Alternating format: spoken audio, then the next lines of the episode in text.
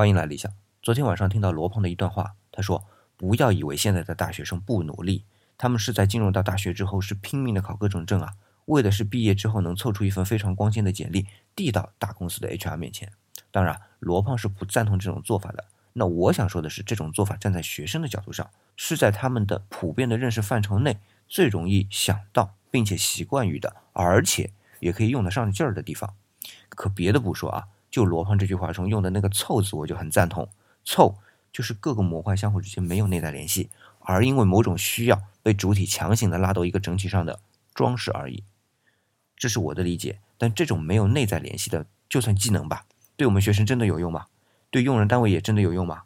学生在常年的学习过程当中，已经产生了惯性思维，工作的录用和考试是一样的，一击就可以固定一段相对长的存活状态。而我们目前很多组织的 HR 也是这样的一个惯性思维，这是一场谋杀啊！谋杀掉的不只是学生用来凑这一堆证所耗费的时间和精力，更重要的是谋杀掉我们更多青年学生的活力和主动性。不是说他们就没有了活力和主动性啊，而是他们把他们的活力和主动性用在了没有用的地方。问题是这场谋杀的行为凶手是谁？我想我们应该好好想想这个问题。在没有查到真正的凶手并绳之以法之前，这场谋杀还会继续，而且最终。会谋杀掉一个族群的未来。